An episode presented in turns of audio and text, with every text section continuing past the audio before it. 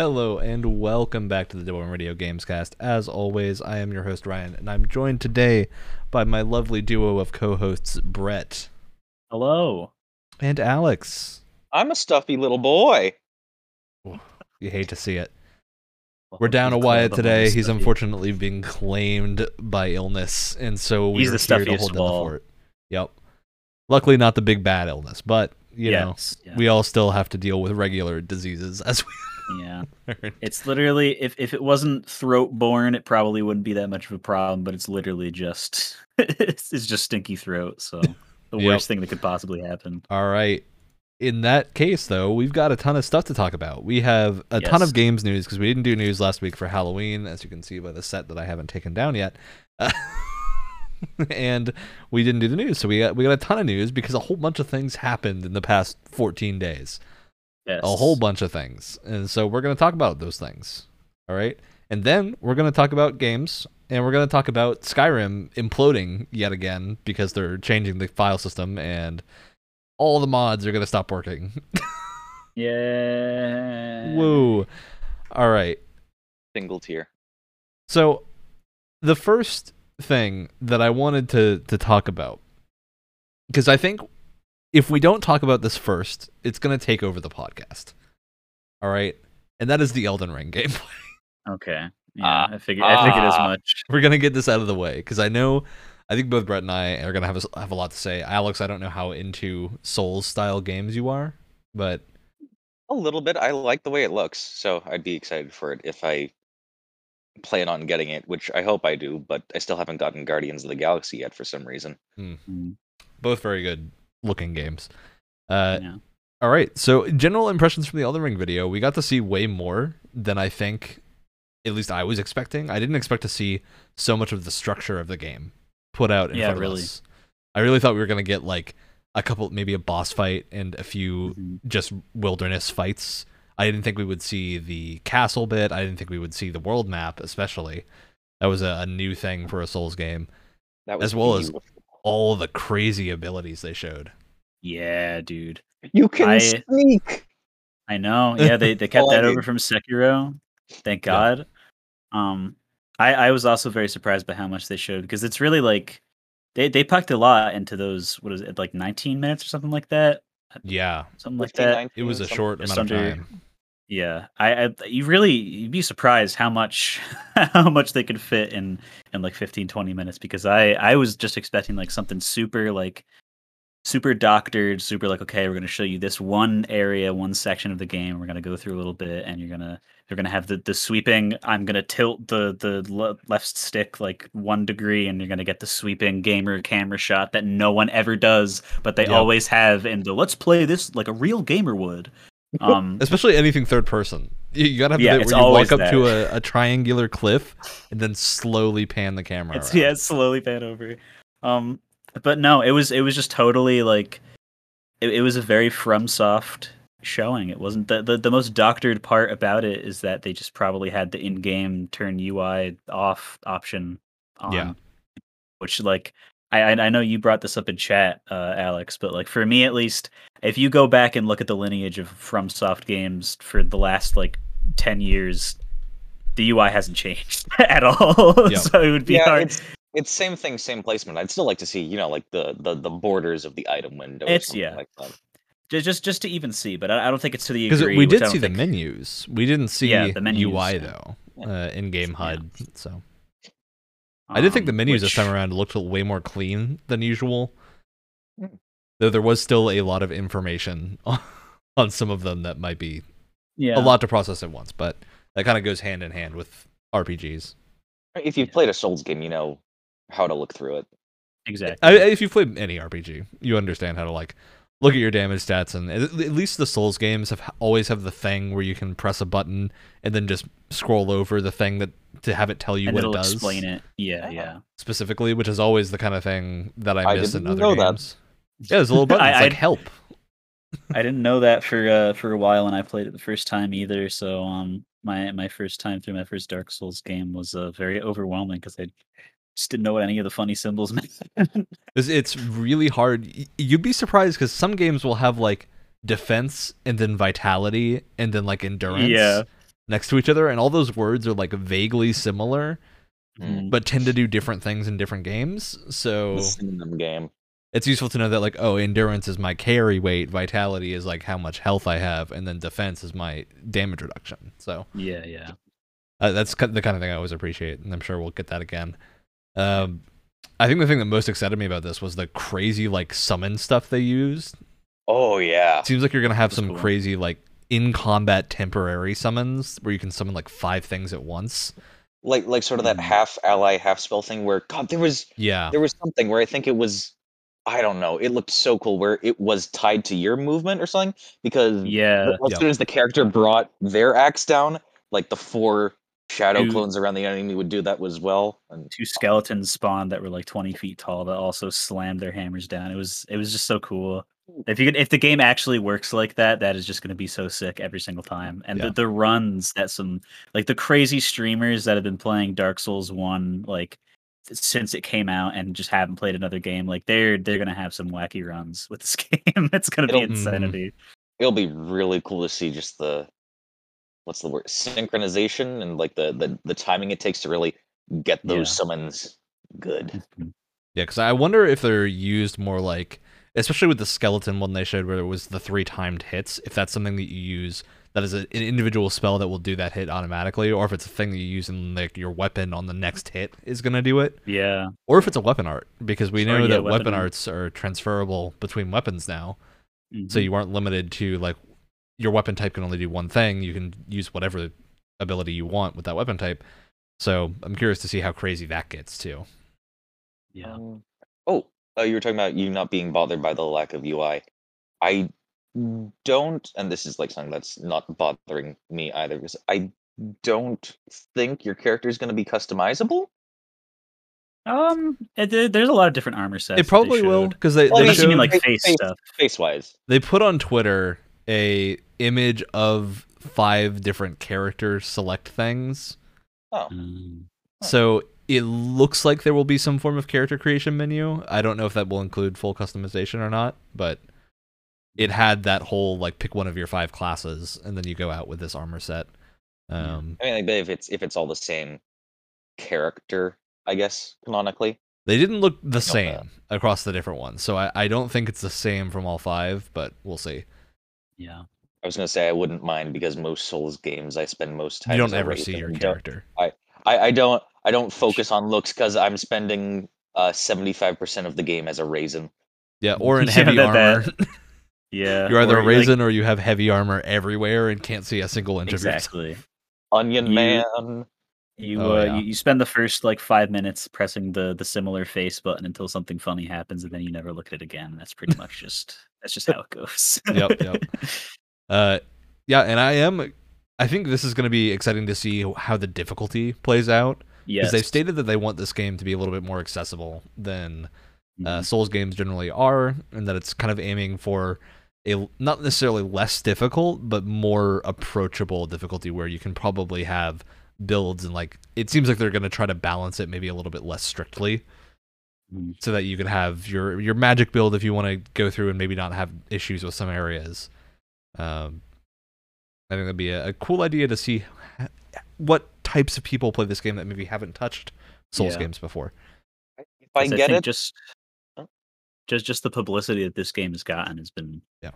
way more than everything that FromSoft has done before, and that's saying something because like people went absolutely crazy over Bloodborne. People went absolutely crazy when Sekiro was announced, and Yep. just like now Dark Souls is like a huge thing. Like this this feels like it's getting more press than any of those things. Like I, I almost want to say any of those things combined because like everyone and their mom knows.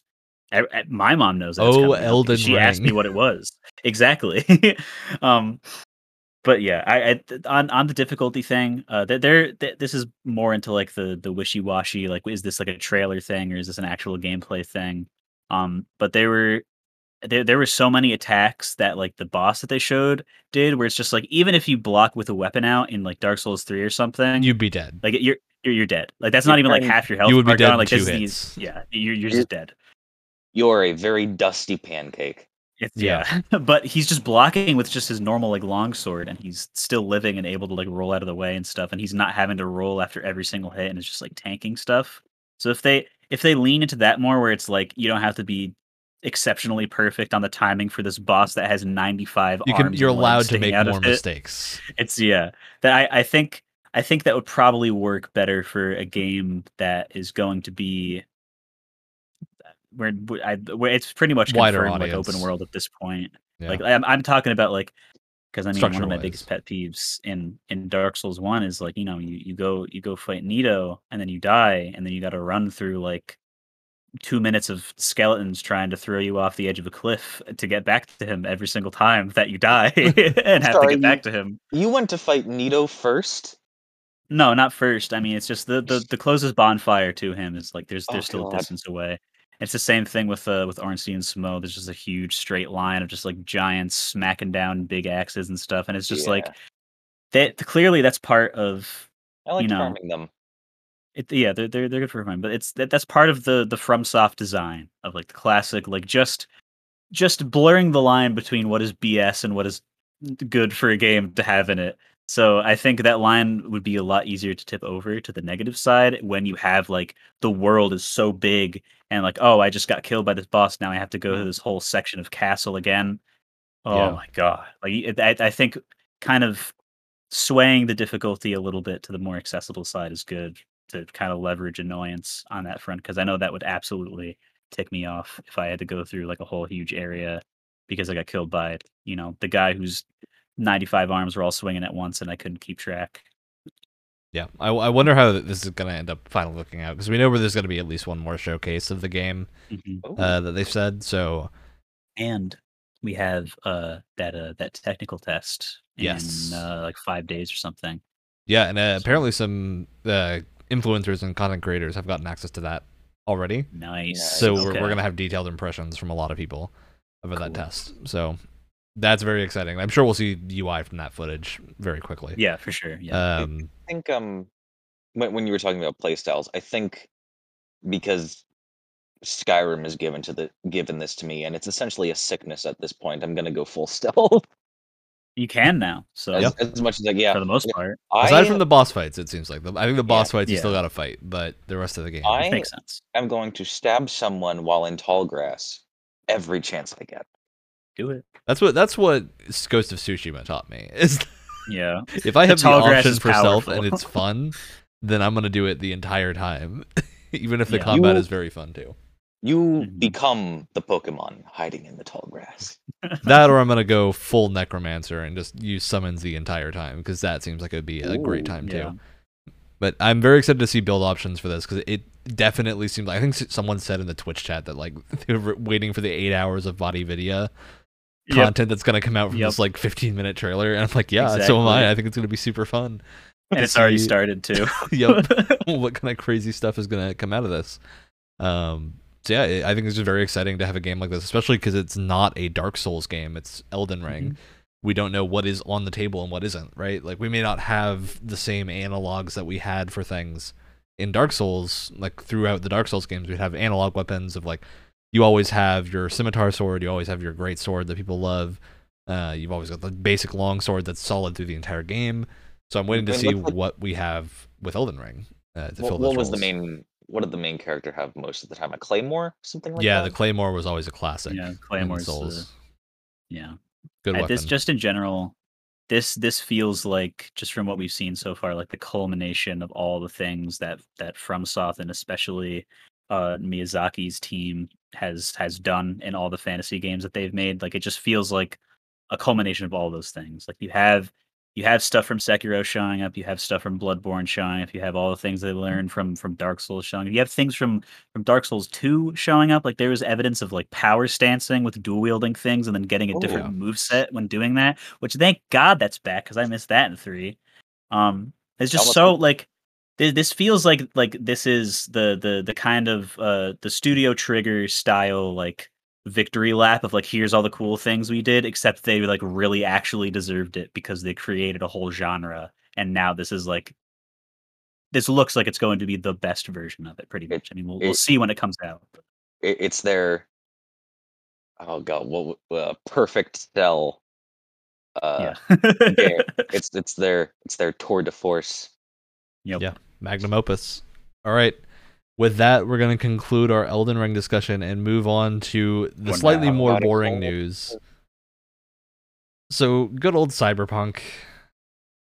Ah, I know every time I say these words, everyone gets a little shard of just sorrow in the middle of their chest. Uh, Is it good news? no, no, there's never good news. for 2077 Cyberpunk. Updated its roadmaps and pushed all DLC updates and improvements to 2022. Mhm. Which is from interviews and, and from things that devs have said the original year that they wanted the game to come out, which is kind of like, Yeah. hmm, maybe maybe if maybe if they just waited a little bit until I- it I was do- done. feel the need to preface this by saying at least I had a good time with Cyberpunk. It was still a buggy mess at many points, but I had a good time with it. So I, I want to see what this game looks like when it isn't a buggy mess at the same time, Mhm. really badly. I was able to enjoy the game without going into the center center of the city once. Because I yeah, like my thing was most of the city felt useless, right? Like you didn't do anything in the majority of the city unless you were doing random open world stuff. But none of that stuff was particularly engaging to the point of making you want to engage with it in a way that like put you at risk of having horrible bugs that would end your save or something. So I want to see what this looks like midway through 2022 and if they can uphold the new time frame for everything. Because I'm not 100% confident anymore in CD Projekt. So hopefully they can pull it back, but it's been We'll a recurring issue. Yep. All right, we have Guardians of the Galaxy news. That's a little bit more upbeat. So apparently, 80% of the dialogue in, in the the game writing in Guardians of the Galaxy was written by people that were formerly testers. Oh, the studios. Interesting. It's just a Cool. cool little bit of uh, Huh. uh, Eidos Montreal, one of uh, Jocelyn Baxter, who was a writer there, told people that and was like, "Yeah, this is why you got to respect your testers because oftentimes they're going to That's become your core team." Uh, there's So also They they were they were part of the core team when they wrote it. They weren't testers when they wrote the dialogue. Yeah, yeah, yeah. Well, I mean, Yeah. probably because everyone on the team obviously tests the game, but their title probably wasn't QA tester. Yeah, yeah, yeah. Um, now there was another thing that happened with Guardians of the Galaxy today. So Denuvo, good old Denuvo, is a, a, a DRM software that prevents theft. Supposedly, it doesn't really work super well, and it also causes performance issues. They forgot to renew their domain today, which meant that Denuvo games you couldn't access them for a period of like an hour, Oh no, including Guardians of the Galaxy. no. What other games are they uh with? I mean, Denuvo's in tons of stuff. It tends to get removed. It's not a thing that usually sticks around. Huh. Um, 'Cause people don't like it most of the time, right? yeah, people hate it. It also has performance issues, and generally Denuvo is only useful until a game gets cracked, and usually that is within a month of the release. So as soon as that passes, most games will remove the Den- Denuvo because it doesn't really do anything after that. But uh, for Guardians, it hasn't happened yet, so we'll see. Hmm. Were you gonna yawn on my show, Alex? He's gonna Sorry, do that. the stuffy sleepy boy. It's not intentional. Gotta call you a up for the content. Understandable. so Fortnite, All right. Fortnite. Have a great show, guys. Yep, yep. Fortnite is uh shutting down in China Huh. in a week. Okay. I feel like this is Good for them. they've lost their Apple stuff and now they're shutting down in China. I feel like China is a large part of the Fortnite audience. It's it's, It's Really? 'cause it's a large part lot of every game audience. I, yeah. I don't feel like there are enough toxic twelve-year-olds in China, though. yeah, there really aren't, for from my knowledge, for uh, games like that to to thrive on. Maybe the toxic twelve year olds just go somewhere else. They go to Europe. You know, They all come here. They'll come to America. Boy, does it feel like it. Oh God. The world, right. America, the world's leading import in toxic twelve-year-olds. True. Yeah, definitely. Um, So we ha- now have an official title for Sony's PlayStation uh, efforts on PC called PlayStation PC. It's now a Who games label. thought? It, I know it's very innovative. You never would have Original? thought of this name. Hey, This it is- tells you what you need to know. It does.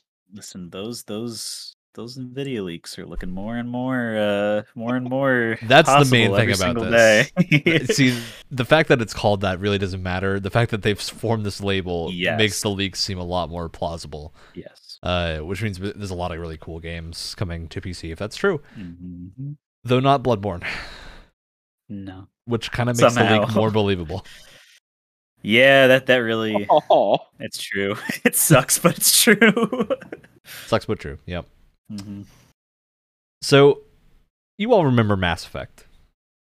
How could I forget? how you know? You know, it's it's groundbreaking uh entry A- Andromeda. You know, Oh yeah, masterpiece. broke new Why it's ground. not here to defend Easy it, game of the year. so- So we have the when Mass Effect's limited edition or legendary edition came out with all the new uh, not new content, but the new visuals and all the collected DLC that hadn't really been in a collection ever uh, finally released. There was one bit of content that didn't make its way over. Pinnacle Station was the bit of content that BioWare lost the source code for. Oh And so they could not port it. Square Enix thing to do. though Pinnacle Station is also a very minor DLC that doesn't really add anything. It's just a little station Mhm. where you can do like combat ta- challenges for a couple small rewards. It really doesn't add anything to the game, really. Uh, which is why they were like, it didn't it was not worth the effort to port it. Well, some modders thought differently Wow. and have ported Pinnacle Station to the PC version That's of limited crazy. edition, uh, which Already, is notable because of the difficulty of that. Like they don't have the source code to work from. Yeah. So they had to like hacksaw everything out of the original version of these games and get it modded back in. Uh, crazy props to them to mod in that piece of content that very few people liked. Yeah, no kidding. To Dedication. and his dedication and like, hey, that they can now say they did something that a giant AAA dev team could not do. So that's that's props to them. Um, Slap that on your resume. very impressive. Now we got some news that's a little sad. All right, we Oh, got a uh-huh. couple of sad news, and most of them have to do with MMOs.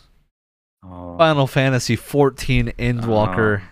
It's been I knew this was delayed coming. Yes. just by two weeks, so really not not that That's notable. by two weeks. Oh, you get to be sad about that. Just long enough to be sad. It's more to make the Blizzard news that we have to talk about less seem less bad.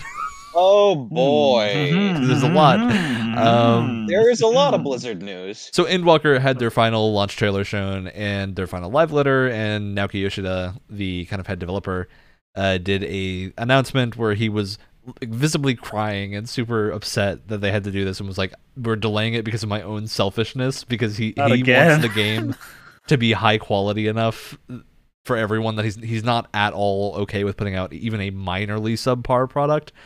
But of course, for 14, subpar means like it gets an 80 on Metacritic. Yeah, Those yeah. those Final Fantasy 14 developers are just another breed. And the main I reason they've stated this is uh, they put this is like by far the largest expansion the game has had. So they put so much effort into writing that they had people not doing QA basically of the final content because it took until my. very recently to get that finally implemented. So they took this extra, they're taking this extra two weeks to do final pushes of QA and make sure that the game is coming out bug free. And they also wanted time to make sure they're addressing the server issue because they know that it's going to get even Oh, yeah. worse when Endwalker, Endwalker launches after the whole flood of people coming, especially all the new people probably trying it with Endwalker. So Mhm. that is the justification for Mm. that. It's still this year, still December. You mean we'll see it soon. people like those following Asmongold? Look, I I still feel bad about mentioning Asmongold now because his mother is mm. passed away, which is very sad because uh, a lot of people know the clip of like Asmongold watching him reach level sixty, or, or Asmongold's mother 60 watching him reach level sixty Oh, in uh, World of Warcraft, Mm. not in fourteen. It's an old video where you can see her getting super excited and everything. It, it's a, a great video, but she passed away. Um, it sucks, and we got more more Blizzard news that sucks to talk about. oh God. So Jen Oneal, the person who was appointed to leave or to lead Blizzard as a co-leader with Mike Ybarra, has left Blizzard. Wanted to leave After- after all. Yeah, After what was it? Three months, I think. Yep, Um, a little over three months. Uh, she is not the only one who left. She's the headliner, but the other two women that they also put in positions of leadership have also left. Yeah, really, uh, really says something. Yep, and they released a statement saying this is kind of the uh the reason they're leaving is they need to examine the issues that cause these people in positions of power to not want to be there yeah. rather than just trying to make women leaders you need to actually make an environment where it is safe for everyone to be a leader and Yeah. not just white men slap so them there. Yeah. Yep And the, fact that, the fact that that needs to be examined and it's not known at this point. well that's what It's- what jen oneal and amy dunham so amy dunham is the was the tech director who also left earlier uh and yeah it was less than three months not more than three months just my. bef- under three months both of them left and she basically said it's the decision making process was just very flawed and they they wanted to leave because the company needs to Yeah. re-examine Clearly, Why? yeah. tho- those issues are still so present. Uh, so she's left, which puts Blizzard in an even worse place. They really don't have a lot of redeeming big. Actually, Blizzard right now had the response of going in and, and cutting out the high profile cases, right? Uh, But they've been doing this thing where they keep going to like World of Warcraft and cutting out voice lines or outdated Yes. paintings to look like they're doing something, and it doesn't Ah. really seem like they are. It's they're, going, they're, they're, they're, they're cutting content and they're calling that doing. something. I will they're, say they're cutting. Go ahead, some of them are some of them are are a little like They're a little why is that there? But at the same Oh, time, it's wow. like this isn't the problem. So and at the end of the day, like okay, I guess it's good that they're gone now, but You're trimming your Who- hedges while your house is on fire. it's yeah, it's like who who really cares? There's like there shouldn't like honestly unless there was like a bigger issue, there shouldn't be any updates until the actual issues of the company itself are solved because until that Yeah. happens all of the things that are made by the flawed company will be made by the flawed company until the company is no longer flawed and just all these are just very like just just throw duct tape on it for now dude it'll it'll it'll fix it for now we'll just we'll just we'll, we'll put uh fix it we'll post. fix it kinda whatever fixes- exactly yeah and it's very it's just like They're super fixing the like symptoms instead of fixing the problem. it's Really, yeah. the the main issue. it's something that like people who don't care super a lot will like see the headline for and it's like oh well i guess i guess they fixed it now but like clearly it's no effort Yeah, well, not, enough working. effort is being put in and it's not working Yep, and I I feel like this is especially bad for World of Warcraft. I feel like Diablo and because the other news that goes hands in hand in hand with this is that Diablo and uh, Overwatch 2 have been de- delayed. Essentially, Mm-hmm. we didn't have release dates for them yet, but they've been pushed into either the end of 2022 or 2023. At this point, uh, Blizzard stock and Activision stock took a huge hit overnight as soon as this information was announced. Um, but yeah, those games are not coming out as soon as people had hoped, which sucks. I mean, obviously they should take the time they need to make these good, especially with the company having so many issues right now. Like I feel like the the only real way to fix this in the eyes of the people, the the game, the gamers as it were, uh, is to basically go quiet and release good games and not have any negative reports come out about how you're treating your employees, which seems to be really Hard difficult. for them to do though. Yeah, it shouldn't be hard, but seems to be very difficult for them right now. So, really hoping they they take this to heart and go in and, and fix these problems and push out some good games eventually. Although it, it does beg the question of like what has Blizzard been doing for the last yeah eight years? we know what they've been doing other than quote unquote making games. It's just wild. It's the same thing with like Valve not releasing games for decades at a time. What are they? that, up that's a real What's- question is what are they actually doing What's going on behind the scenes there? I mean, huh? Valve Valve at least has the excuse if they own a really good storefront and they push put out like Half Life Half Life Alex. They made a VR headset. They're doing hardware That's stuff. true. But Blizzard is just like, what is happening? All your games that are live right now are getting actively worse as time goes on Mm. instead of better. Like World of Warcraft is continually suffering. Uh, actually, I took that back. Diablo 3 is doing fine. Diablo 3 is good. World of Warcraft, not in a good spot. Uh, and Overwatch is just kind of floundering right now because the player base has no content coming until Overwatch 2. And if Overwatch 2 is delayed, that just means nothing is happening, right? What a decision to make Overwatch 2 in the first place. like, my God. Like, there's there are Really? layers to that decision. it's just baffling. And just like an onion, when you peel back those layers, each one makes you cry. Yep. So, I have a, as always, we like to do a little game here, right? Oh, God. And I have a little Game game for time? you too. And it's it's Game very time, simple. I just want you to tell me what you think is the highest rated game of this year. Oh, Thi- huh. Well, based on open critic scores. yes. Just take a Which is stab. like what all is of your them. guess Hmm. so far this year? Out of all the crazy games that have released, trying to remember what came out this year. we had Guardians of the Galaxy. We had, uh, I believe, Nier was this year. Um, Nier was this really? year, yeah. yeah. Um, Back for Oh, Blood. That's it's not going to be near though. Come on, come up with some some games to throw to throw some names out. You know, you're not limited to just one. I just want you to throw some titles. oh, I Oh. think I am going to say Guardians of the Galaxy because I feel like that Alright. that appeals to more than than Nier does, even though I like. I- I would take that, but I don't want us to have less content. So Far Cry Six. Okay, well, Okay, it's yeah, definitely not Far Cry Six. Oh, I can tell you that for sure. Pain. oh, Um, any Definitely any other guesses from anyone? right now? I'm definitely not going to Fantasy Critic right now to totally look at all of our lists and not cheat. What are you talking what else about? came out? You I don't what? I'm actually gonna- think any of us have this game on our lists. Oh, I can give you that hint, which is Um, surprising. I was- that's yeah. you know what? I bet you it's Hogwarts Legacy. no. I could say it would have it would have been on my list had I known this game was coming out when we were making the lists. oh, interesting. I'll give you a hint. alright it's then. under the Good Xbox choice. umbrella. It is an Xbox studio. Xbox makes games. what are you talking about? I'm You're gonna say, it, and I'm gonna blank. kick myself. yeah. All right, it is Forza Horizon 5 Really? by Let's get that- Really? Let's get three that full going. points too. It is the only game this year to currently be sitting above a 90 or above an 89. So it is an it, it is currently at a 92 on Metacritic, 91 or 92, 92 on OpenCritic, 91 at Metacritic. Highest rated game of the year so far. Oh Okay, good for cars. That's wild. It's a good year for cars. Good year for Yeah. cars. You know, I feel like I don't know if this is indicative of. I it sure I'm sure it is indicative of Forza Horizon 5 being very quality. Like I'm a person that loves the Horizon games, so I'm sure it's going to be very fun.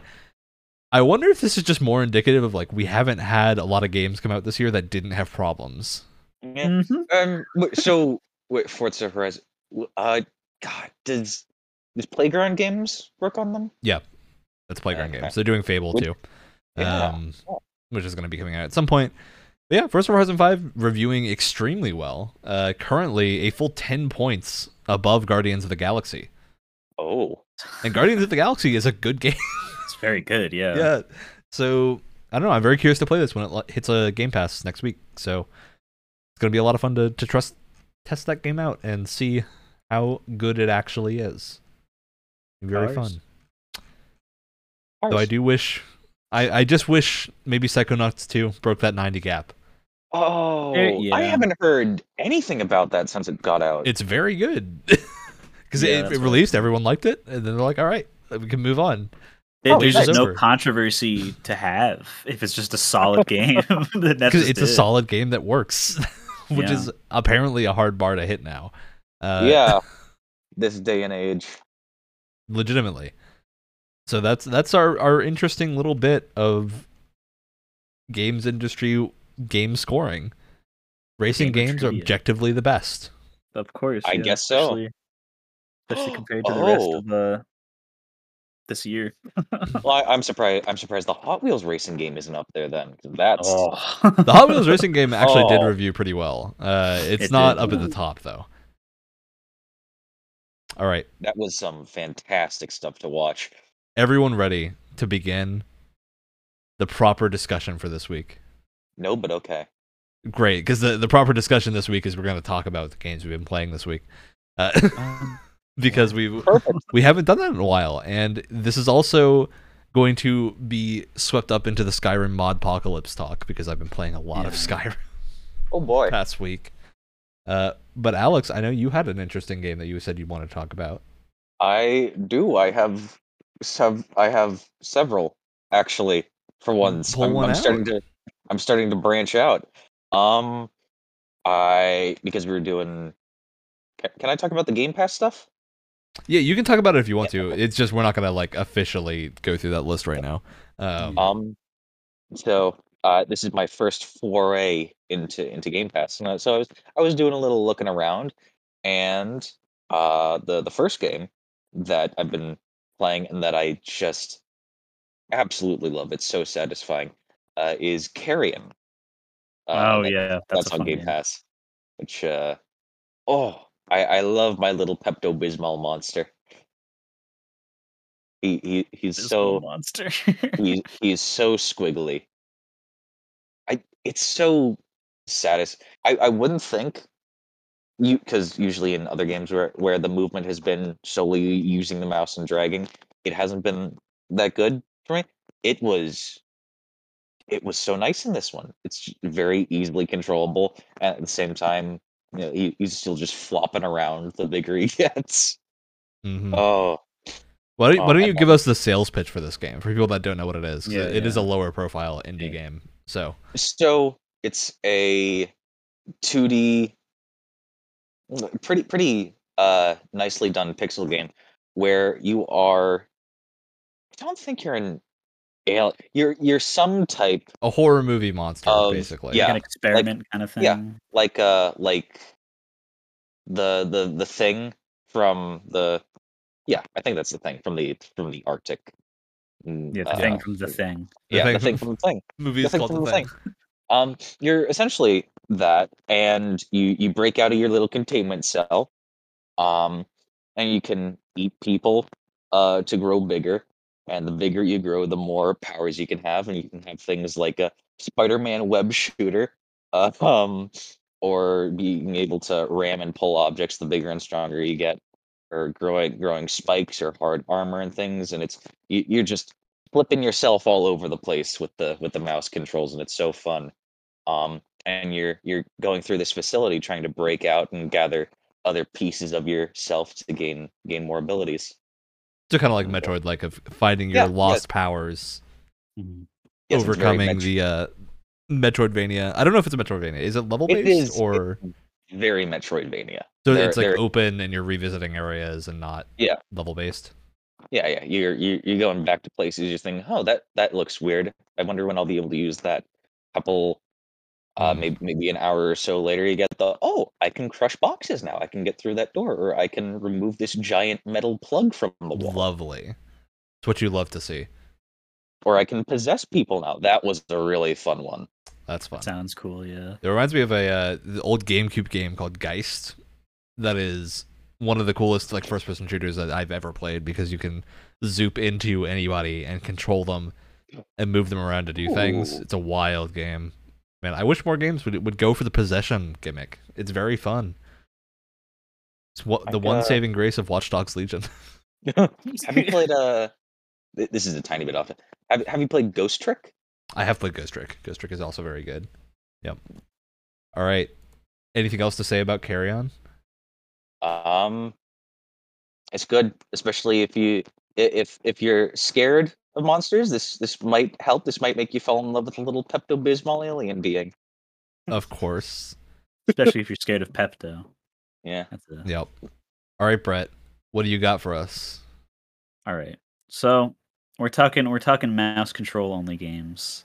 Mm. Um, we're we're we're gonna keep on that train because for some reason, um, I got uh, this game on Steam a while ago for like five bucks or something when it was on sale, and it literally just like it, it was a huge Steam sale, and I had some cash to throw around at the time, and I was like, oh, this looks interesting.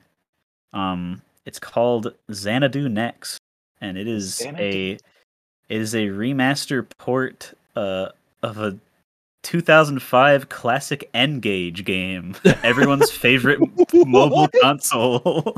I, I just want to know how you find Wow. these games.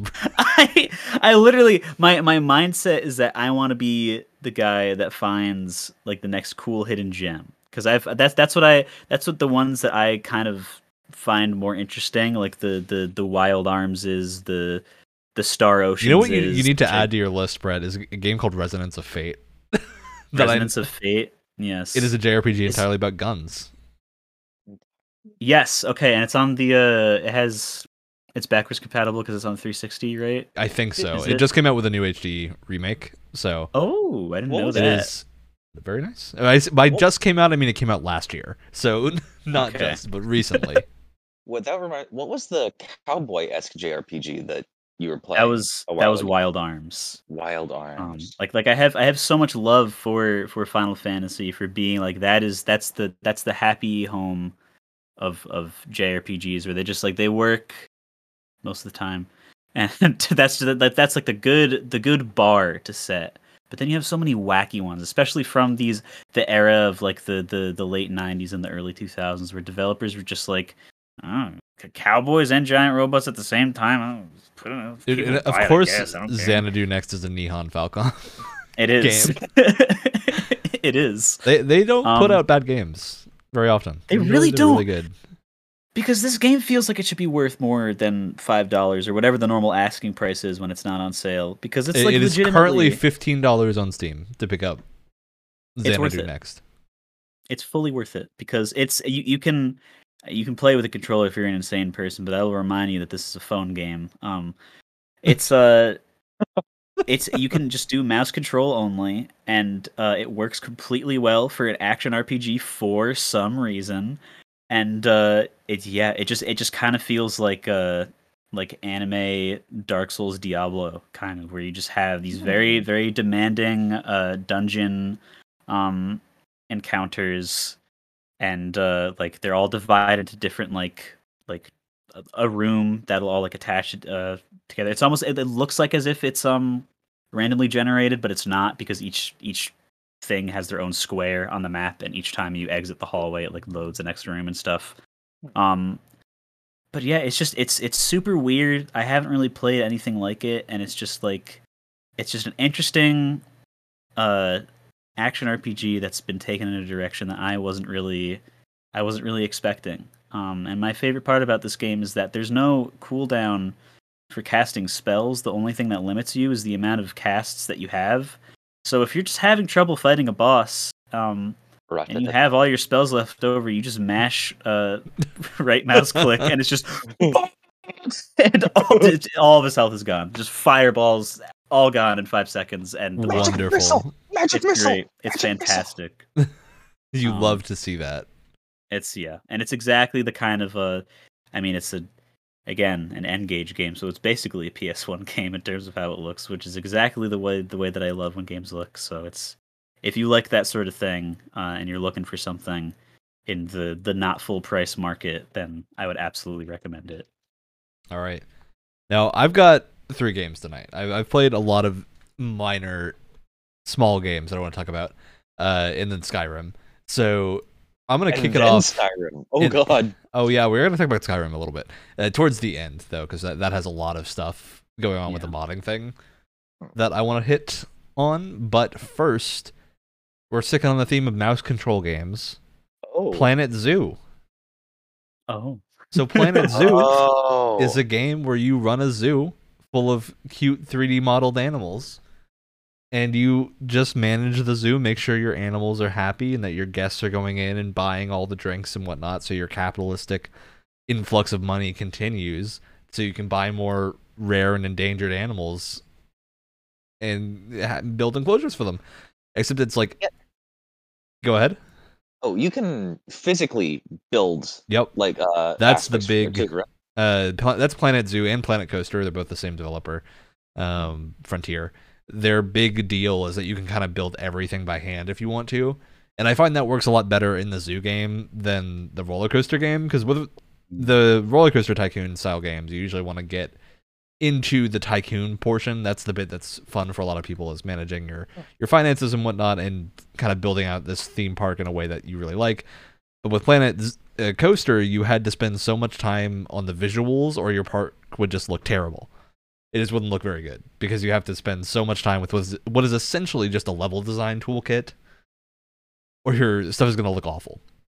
That works a lot better in a zoo setting because with zoos, you're kind of incrementally upgrading all the time by placing in new things. So like all you have to research animals when you have them in your pens to unlock new things to make those animals happier. So like I have my my Indian peafowl that are uh, the the peacocks running around, and at first I can't get them super happy because I don't know what items they like, right? I don't know what what toys they want in their enclosure, what um, flora and fauna are best suited to being in the same enclosure. So I get my veterinarian to go to go research them. And then after my veterinarian does some research, I can put in new toys and whatnot in their enclosure, and then you get to see these cute animations of them interacting with the items and whatnot. It's very Ooh. adorable. I am trying so hard to come up with an Indian peafowl fun pun. Look, they do the Indian peafowl are a mess because they're super cheap to get at the start, so they're a good starter animal, but they poop everywhere, everywhere. And look, your your like- keepers and your caretakers have a hard time dealing with that much excrement. I, I can't go for that one. It's too it's too low of a bar. It's too low of a bar. because then you're then the guests all complain that you're there's too much everywhere, so you got to clean it up. Uh, but it's a very fun game, especially when you start getting into the crazy things and, and you get stuff like monkeys who can climb, and you can actually build out like climbing courses for them that they'll actually do. Ooh, like they run across them and nice. everything. It, it it's I think it, it's a formula that works a lot better in that zoo setting where you can kind of you get the reward of seeing your animals look all happy and then go play with things, which it works really well in the 3D kind of very nicely rendered look that it has. So It's like 3D, 3D. It's not sort of Yeah, proper 3D. pixelated. it is proper full 3D. Um, and you can kind of modify every single detail down to like how tall your barriers are to make sure that animals don't get out of them. There's certain animals that like gain benefits from being in enclosures with different types. So you have like your your warthogs like being around certain wildebeests and whatnot. So you put them all in a giant enclosure together, which is a lot of fun to watch them interact. So it's a very entertaining, kind of casual management game. A lot of fun. All right, Alex. You ready for your next exploration game? Indian poop fowl. There, I said it. Good job. I thought you could resist it. I, I was fingers I'm were so crossed that you could resist sorry. it. I'm so sorry. Um. Oh God, I actually tr- almost cried trying to hold that back.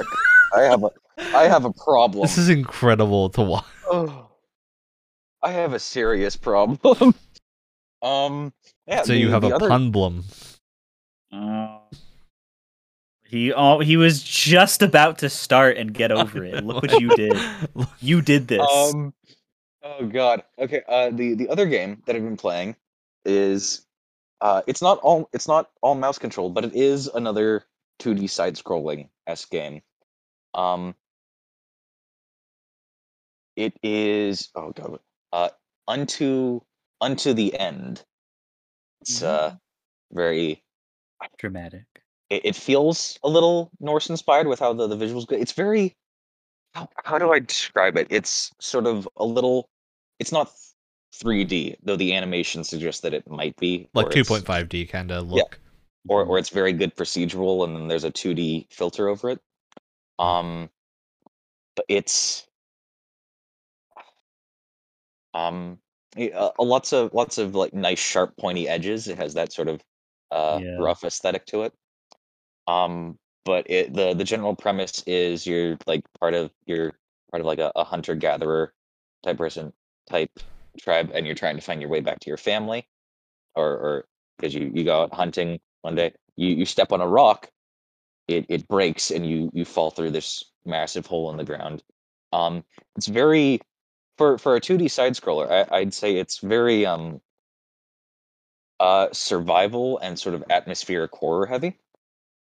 Where it's uh they and they say this in a message at the outs on the outset of the game that uh combat is meant to be very hard you are very weak everything in this game is a lot stronger than you this is a defense first game and that's where uh, i got really interested in it because I've been seeing games like uh for honor uh, and things like that focus on your like uh, stances and specific places to block.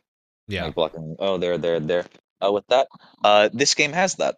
It has blocking and stances and things like you can block high, block low, go for lower high attacks, things like that. Uh, there's, and you're also holding your torch because it is almost pitch black where you are. It's very hard to see, even with the brightness all the way up. It's ridiculous. Um, and it's like, yeah, during combat, you will drop your torch. You can get your sword knocked out of your hands easily because once again, you're fighting these big, like dark troll type monsters, and everything is a lot stronger than you. And you could That you sounds can terrifying. you, you can get nicked by one of their claws and you after and after you finish a f- finish that fight you'll collapse because you can die from bleeding out oh my god, that's brutal. there's That's there's, rough. medi- there's there's medical supplies that you can craft there's new bits of armor which i got it's it's very much that survivalist thing because the the first set of armor i, I crafted were uh, were bone bracers so Oh, it's very much that type of it you know making medicine from leaf Mhm. things like that. And it is oh, it's it's an interesting type of grunge that I didn't think I'd be into. It's it's um only gripe is that the the movement itself feels a little slow. That this is also after I've been playing Carrion, where I can Yeah, game that's sit very and true. flop around. that's true. Um, yeah, it's uh, I, I'd say it's pretty fun. sounds cool. I haven't heard of that before. That sounds really. I, I don't know if I would be able to play it because it sounds extremely brutal, and uh, I only barely got through Silent Hill 2 without it, uh, you know, not being able to handle it. But like, it sounds very interesting. I'll have to see if I can watch somebody play that just to get a sense of what the game is like. Well, speaking of getting a sense what the game is like, Brett, why don't you give us a sense of what the next game that you've been playing is like?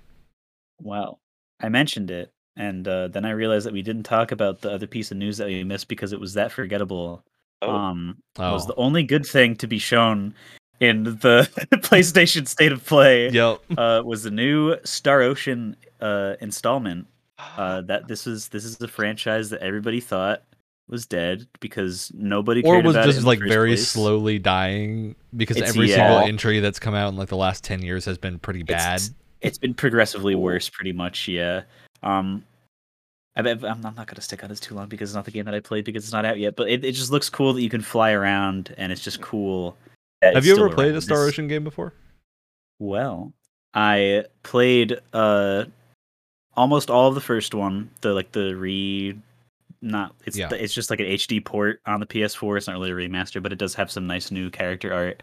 Um and then I saw the the trailer for Star Ocean. I was like, "Yo, new Star Ocean game." I've only played like one. And so now I'm playing uh the second one, which is is the one that um at least out of the two 2D ones is one that people really like. Uh, yeah, this the is one that second and I want to say the fourth are the ones people tend to really it's- gel on. It's either the third yeah, or the yeah. fourth. I think I think it's the third. It's like till the end of time or whatever. They they they stop numbering them after. Yeah, they, they start listing them by titles. I know Integrity and Faithlessness is the one that's not that great, but is like That's the fun enough. one. Yeah. And then there's like this the one that I used to play, which was on the Wii. I think I had it. Was let me look up the Oh. Star Ocean games because I'll remember it after seeing it. Is I have. Star Ocean is kind of the, the JRPG series that I weirdly enough grew up playing alongside Final Fantasy. really Yeah, because it was the one that was like relatively kid friendly from the cover art and whatnot. Yeah, right? yeah. So that's like if you're a parent and you're going, "Oh, my kid likes RPGs." Well, Star Ocean seems pretty good. It's like spaceships and stuff. And hey, it worked because I was a kid that loved Star Trek and whatnot. So I was like, JRPG spaceships. Yeah, yeah. give me more of that. Um, it was a very, very interesting uh, set of games because most of them are just weird. Like it's hard to place what a Star Ocean game is actually like because they aren't regular kind of games. Yeah, they the the uh the dev team tri-Ace is made from from three big boys that used to work on the original few uh Tales of games and then Oh, left yeah. for whatever reason.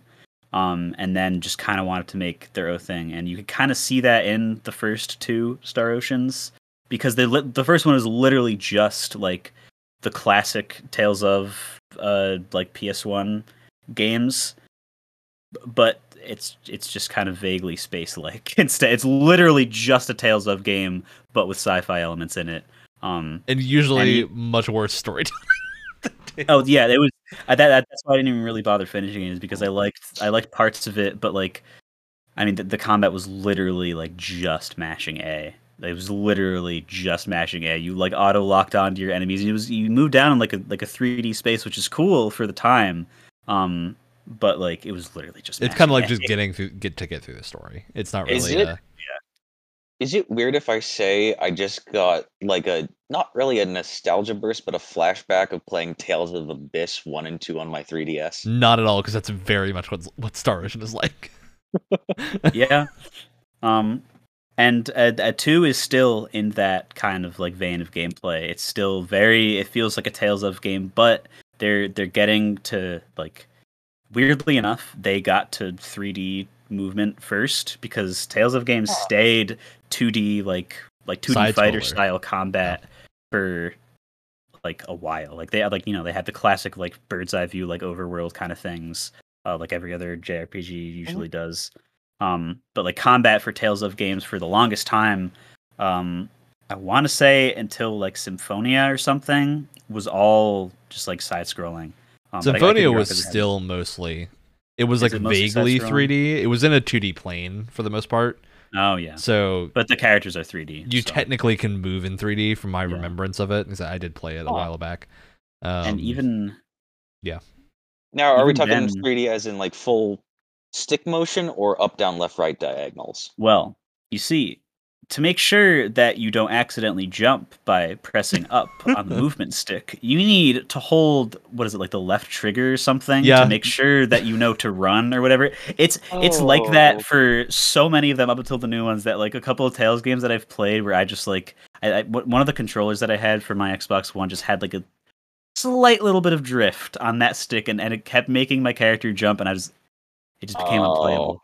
But I don't have this problem because Star Ocean is 3D movement and there is no jump button. You just you just if Yeah. something is jumping and you try to attack it, it'll jump for you. Um, which you know means combat is pretty simple, but it's also pretty hard. So you need to like get things into a stun lock and stuff. Um, Ooh. story wise, it's very um actually I have an interesting relationship with this game because this this Yeah. goes back uh, a, a year or so because I I played an emulated version of the PSP port of this game because the main character of the game, Claude Kenny, was voiced by a man named Spike Spencer, who voices Shinji Ikari in Evangelion. And I wanted to play the version with Shinji being the main character because I'm a nerd.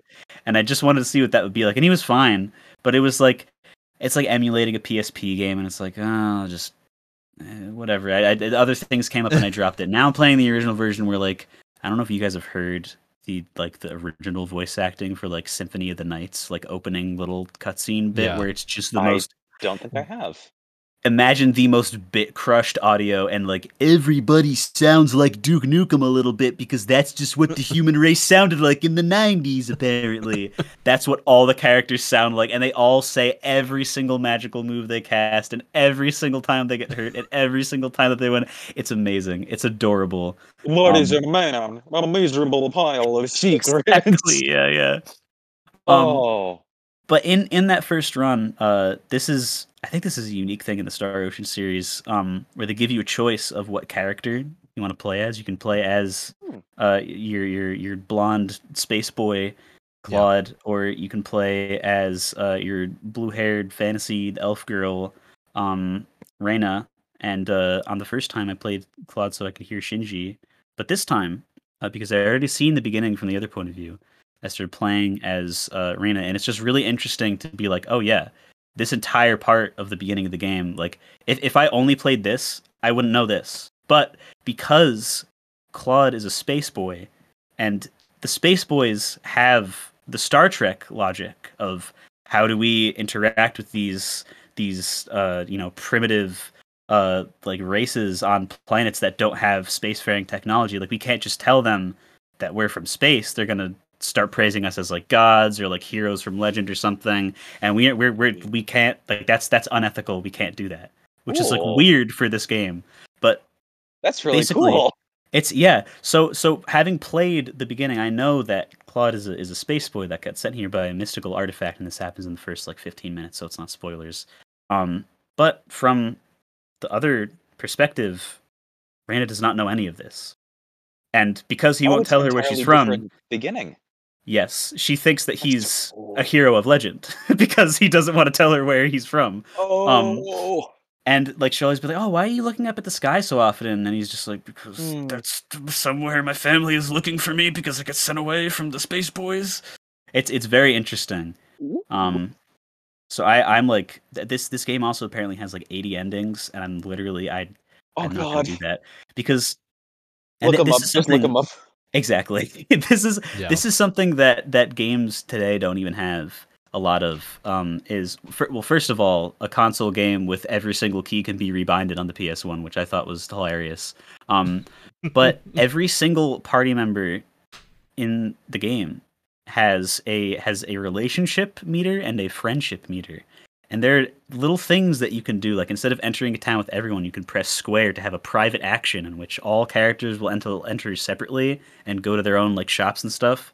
You can interact with them to either raise or lower your your friendship and relationship meters to by the end of the game either be like really cool with everyone or be like super close with uh like one of the characters to have like a romance with them or like just stuff like that and that's where all the endings come from which is it's wild to me it's so cool that it's there but it's like i'm not gonna Uh, but it's it's a I'm thing This where is you very can't, intimidating. intimidating to interact it's with. exactly it's, yeah it's, it's a thing where you can't like max out everyone in a playthrough. it's there I, I don't know choices that are. uh, that well i mean you can't even get everyone in a playthrough like depending on who you Oh. start as and who like it does have some mutually exclusive characters that you can't get if you have other ones and stuff Oh, there's but I- so I many. think- Ooh. And It's- there is yeah, a uh, this is the first departure is like the new title they gave it. This game has got a recent re-release on Switch, and I think I think a few other platforms too.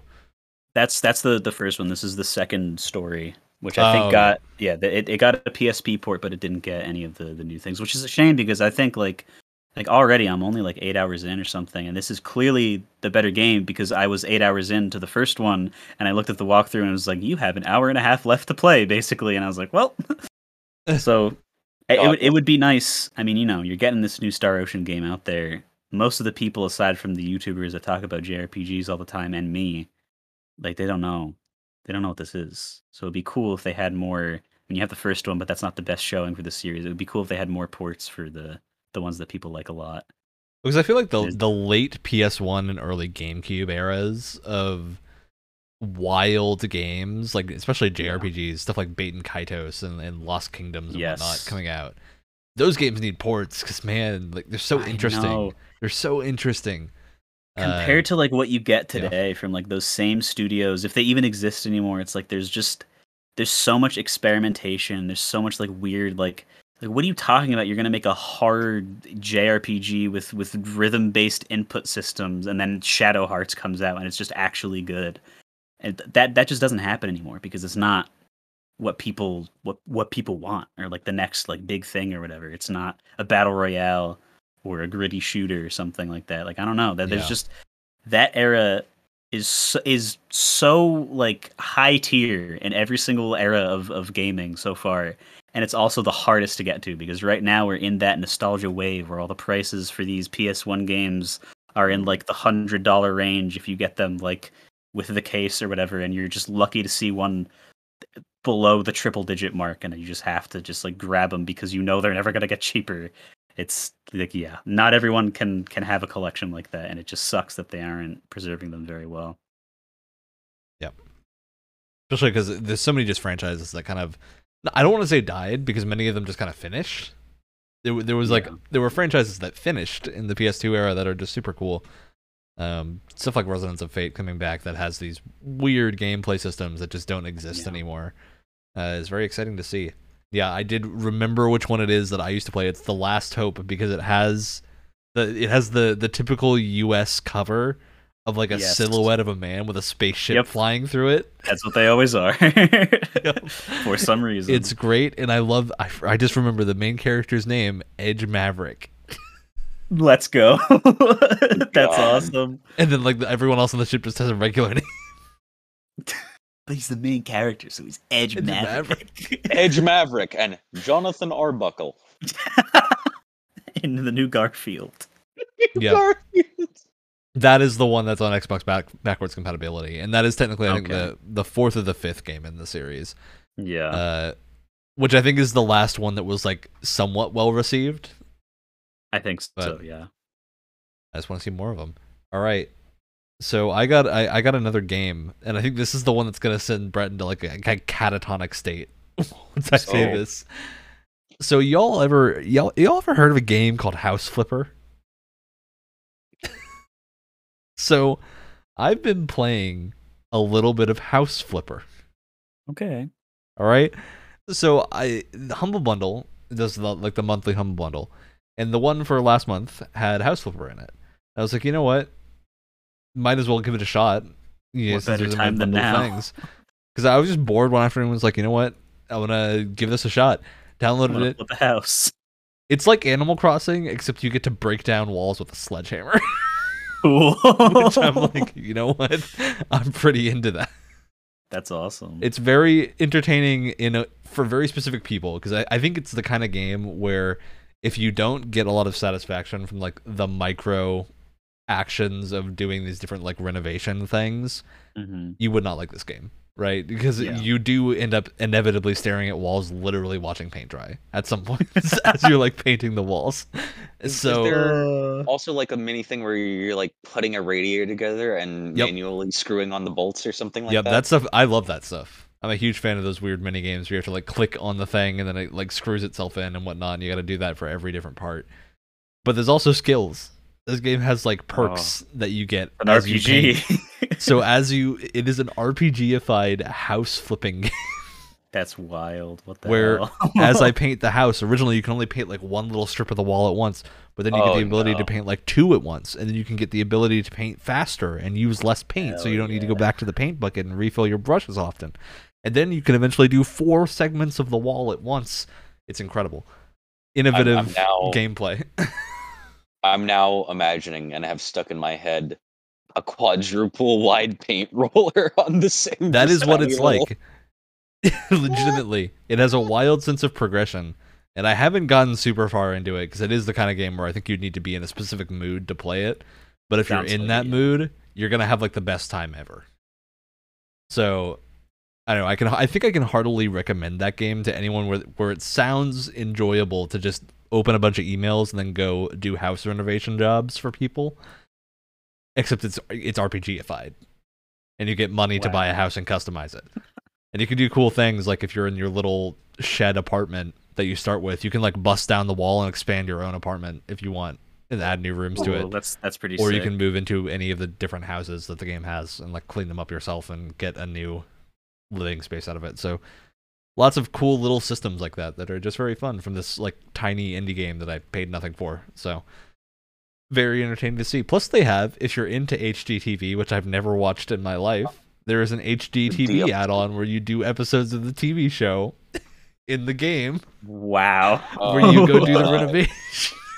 and I'm like that's pretty sick. that actually sounds like an incredible gameplay experience if you're into that kind of thing. So I, th- I think people that like Animal Crossing but maybe wish there were less time gates and whatnot might find something to enjoy with this. Mhm.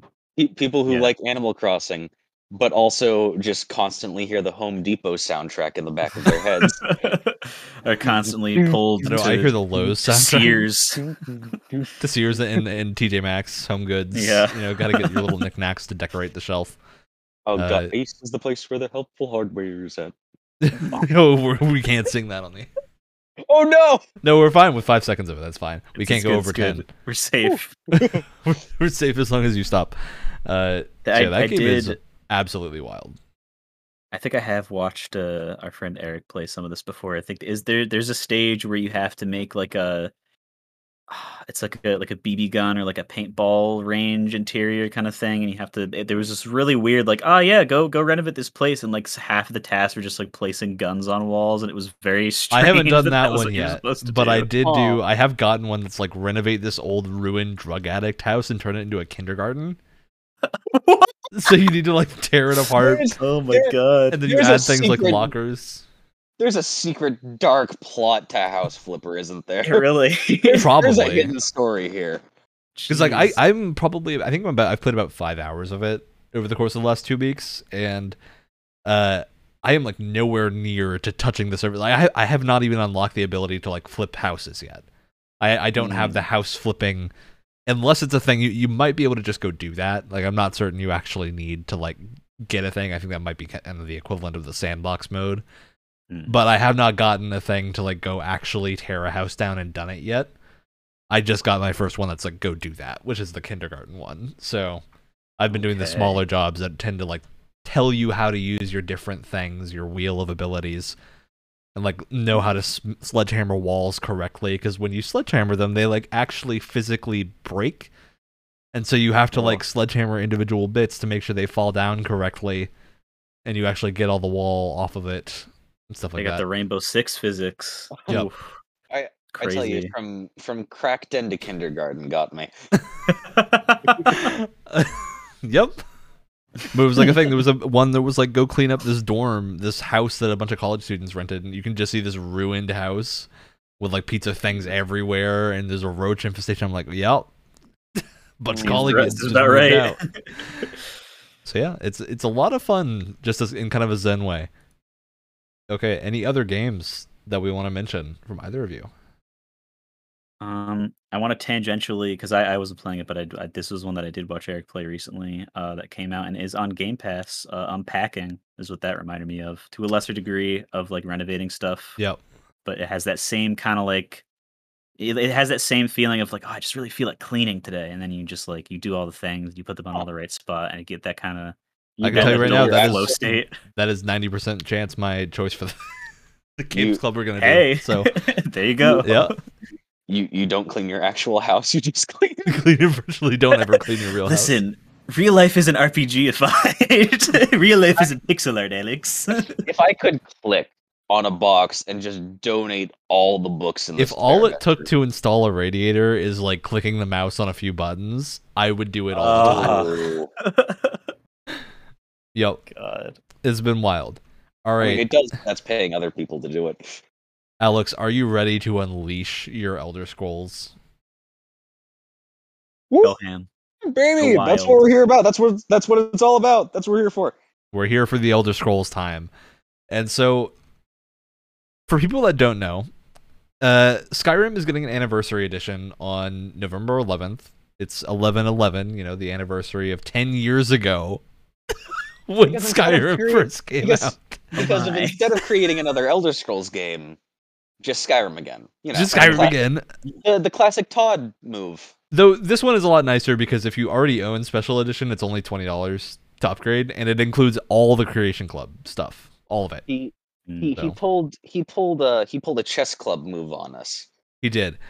Now, that's all well and good. You know, Skyrim's getting this updated version. If you already own it, it's twenty dollars. If you don't own it, it's fifty. You get to get all, you, all the whole version with all the DLC and all the Creation Club DLC that's been released, as well as a bunch of new things and a ton of like larger Creation Club stuff they've been working on. And there's a couple Cool. of good quest lines and things like that. More more armor sets Yeah. mainly. And a a lot of things that are just like the nice thing with Creation Club compared to regular modding is that you know everything is compatible and will work without the need to Yeah, like yeah. go through a bunch of patches, which I'll talk But about also in a there's- minute. There's just more quality in mods than there is in Yes. Creation Club. like creation club is like sure the weapons and whatnot look cool but it's all these bits and pieces. There's nothing really cohesive, I guess, except for that the one quest line of what what is it, Saints and Sinners? saints and seducers and there's um they're coming out with two more questline mods that are like complete quest lines that look very cool i think the cause is like a uh, mythic dawn themed one and then they have another one that i don't know remember what it's about but there's there's three of them coming out that all look oh tribunal. It's a tribunal thing from morrowind. Um that all three of those look really good. But the rest of it is mostly content that is just kind of like oh here's a new sword with like a quest where you can go kill a crab and get it or something right? Or or it just puts it in your inventory for things yeah. like that. I don't it's think just the kind of don't think it's thing that severe, but there's been- there's been cases. there's not a lot of detail to them and like as as quality as the items can be because most of them were made by modders it's stuff like The only really major quality things from that are things like the player homes, because Elianora, who's a very well-known Skyrim modder who makes player homes, has a couple of Creation Club player homes that are really good. Uh, so stuff like that is the kind of thing you're getting in this that's valuable, but you're not getting any major gameplay things aside from fishing. so Yeah, if you want your gameplay mods, Aquariums, I guess, if you could count that as gameplay. yeah, it, it's the kind of thing where it's like none of these Creation Club things are offering anything that is substantial enough, to warrant not playing with mods. Luckily, normally you don't have to. However, Yet, all these things. Yet they. Yeah, sorry. No, that that goes into exactly what you were going to say. Yeah, yeah. However, the anniversary edition is releasing a like scripting update to special edition, which is going to actively break every single mod. Uh, and this update is not opt-in, so if you have it on Steam and you launch Skyrim, it is going to update. Or if you don't, even if you don't launch Skyrim and you just have it installed, it's going to update. So anyone that wants to play with mods from now, probably until like six months to a year from now, prevent your game from updating on Steam and never launch it through Steam. Only launch it through like SKSE or whatever God. mod launcher you're using, because it will break everything. That that's the kind of general consensus. Is it's not going to break mods that don't use scripting. Wait, if we so if we do like stop the auto updating, can we still launch it from st- from Steam or You cannot press. Do not press the button that says Skyrim. That that's the thing. If you want to launch it, what I did is I went into Steam and hid Skyrim Special Edition. So I now cannot access Spy- Skyrim Special Edition unless I like specifically type its name in and then open the hidden menu and go look in. So there's like three steps now to me touching that version of the game so that I don't accidentally touch it. Yeah. And if so I want to desktop icons either? That's off the table. Well, what I did do is I put in SKSE has the SKSE SKSE loader that it ships with. I just added that into Steam as a Steam game essentially, and I launch it through Steam using that.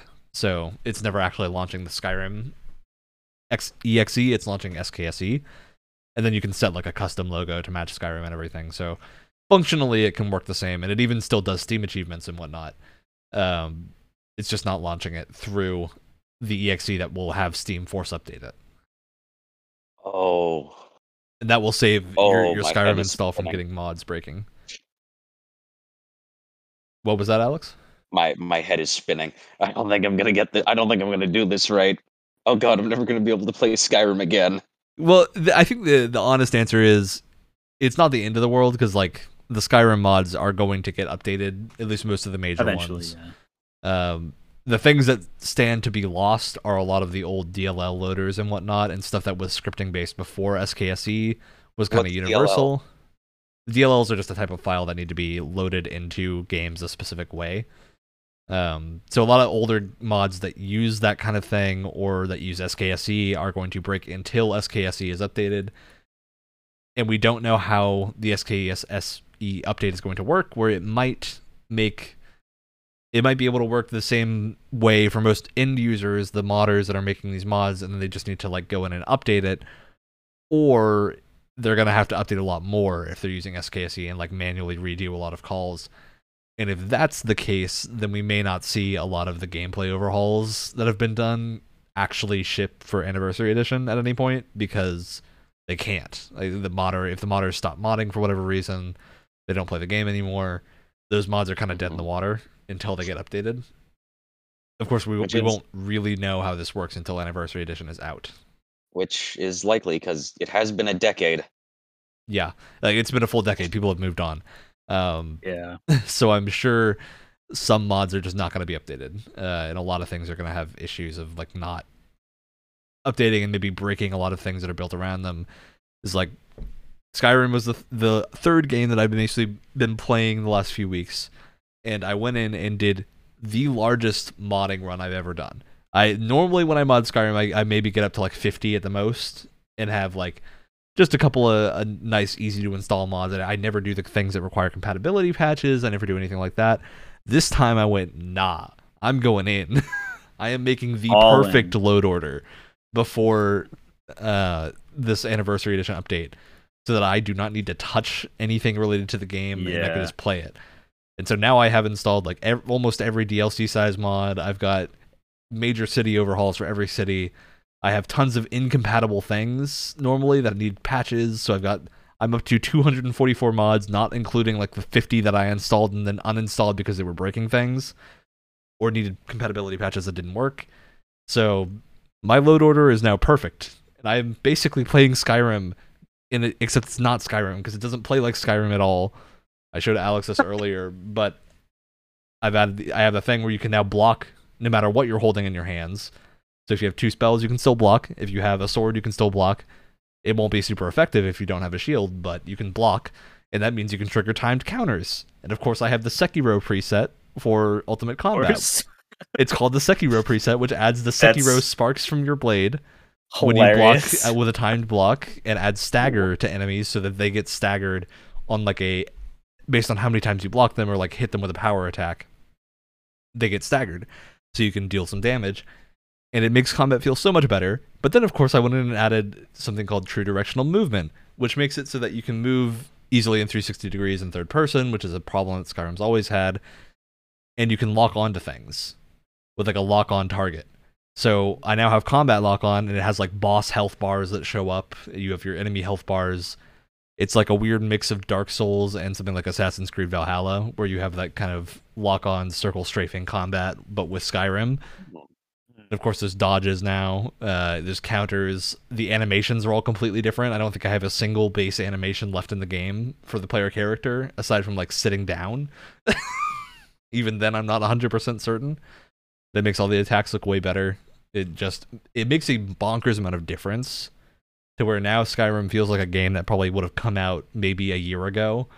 Aside from the visuals, obviously looking like they're 10 years Mhm. old, but the gameplay itself now feels vastly superior. And also kind of because you can customize everything you have the ability to kind of make the game exactly how you want it to be. So like you what i like to do is i don't like the lethality of a lot of skyrim mods where they, they keep going for oh you kill the enemy really fast and the enemy kills you really fast. I don't think that's that fun because like the fighting the enemy is the fun part right? So why do you want that to end really quickly so I tend to ma- use the mods that allow me to customize it and make it so that I have I I do less damage, but enemies don't necessarily deal more damage to me. So Yeah, that way yeah. they have essentially bigger health pools for me to fight with, and the fights are extended a little bit, which I think feels a lot better. And there's tons of Oh. stuff going on.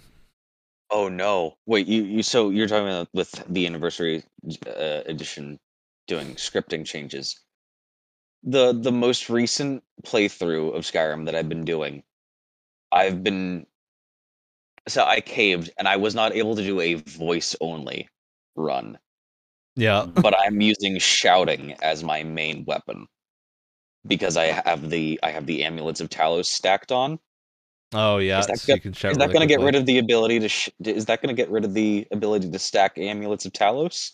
It depends on what mod you're using for it. I'm not using a mod for it. You're not using a mod for then probably not. I doubt it. But Yes.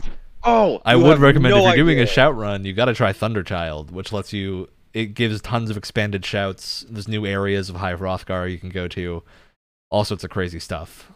You have no idea how rock hard it makes me to go into the Civil War quest line and Fusroda an entire army.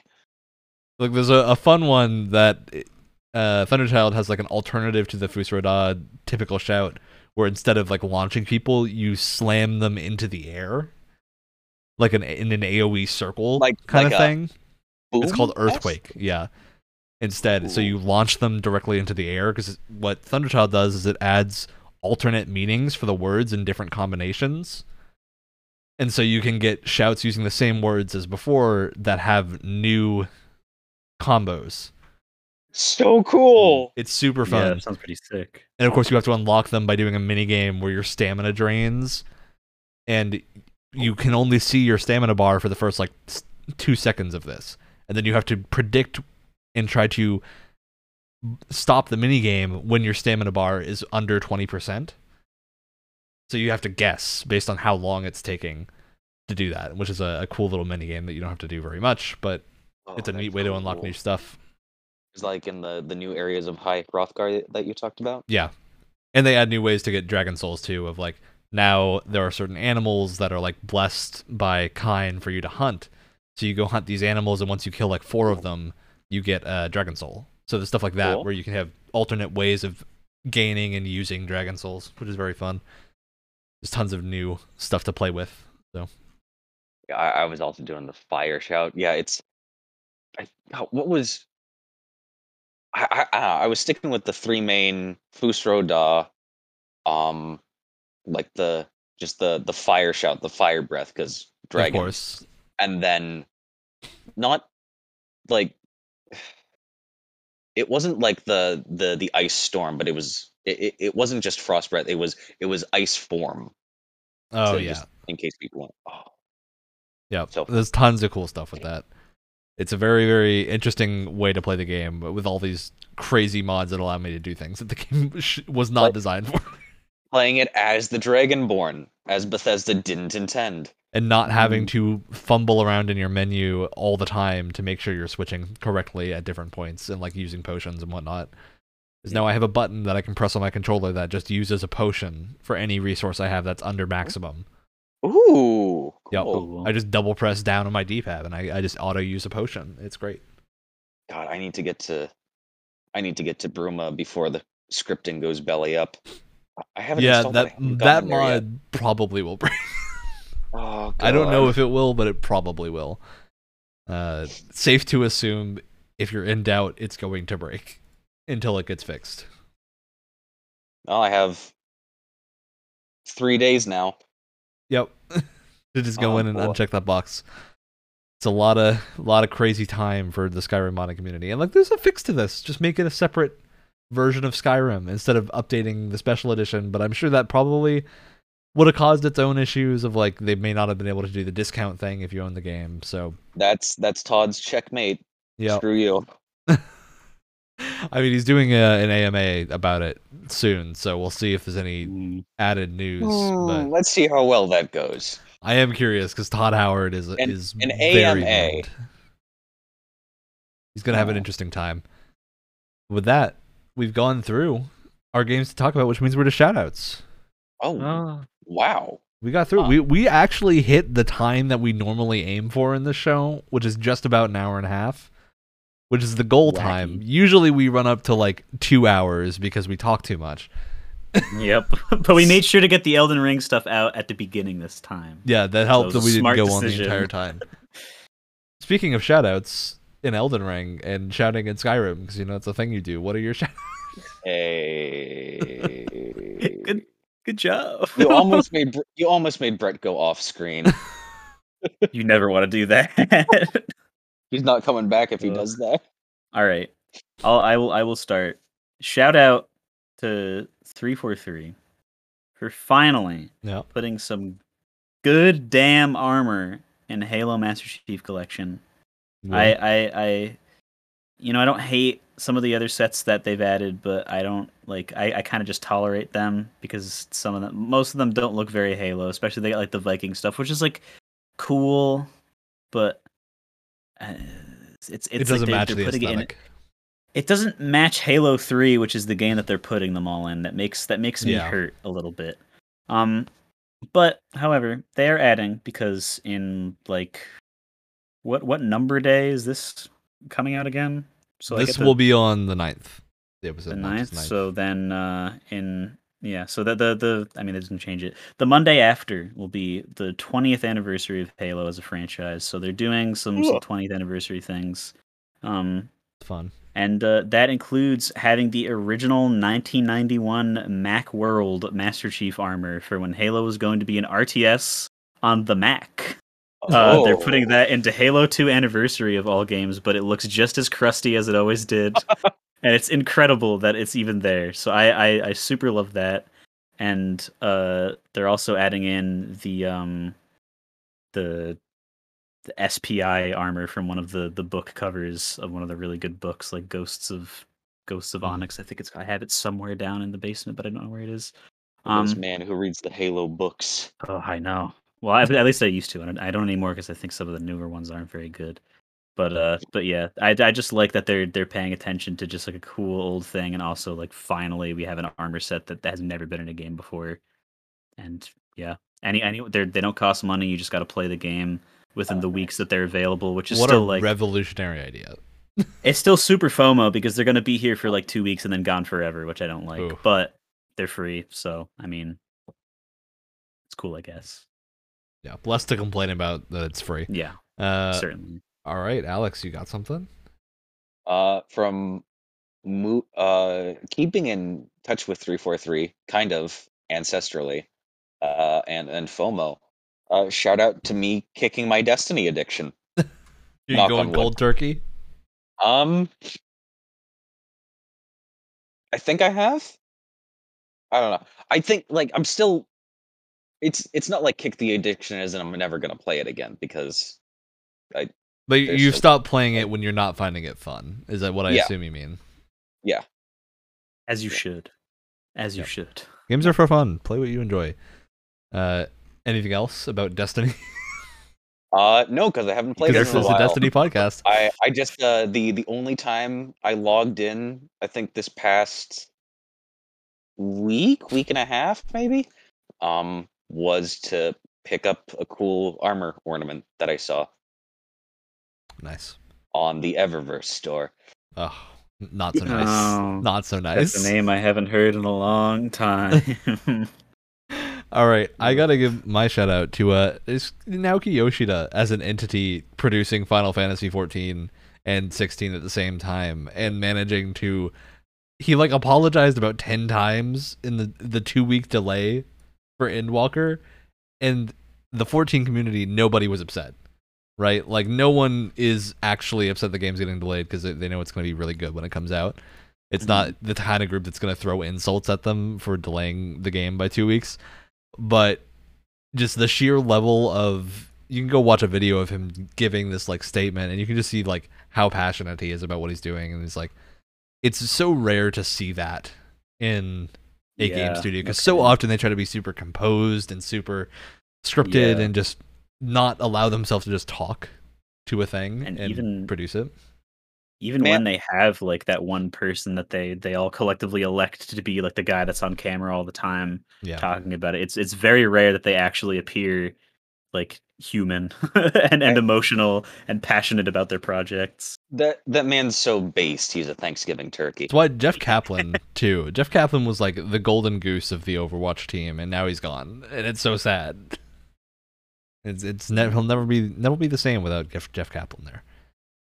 With that said, we've hit the end of the show. As always, Tuesday mornings at 7 a.m. Eastern on the podcast platform of your choice and YouTube. If you want to see our lovely faces, we'll see you next week. Also, there will be a new WrestleCast coming out real soon. Yeah, baby. Two of them actually, so keep an eye on that. Yep, we got one before the the funny pay per view and one after the funny pay per view. Gaming time. It's not gaming, it's that's wrestling. Well, it's gaming time right now. Gaming time isn't over yet. Speaking of gaming time, uh, I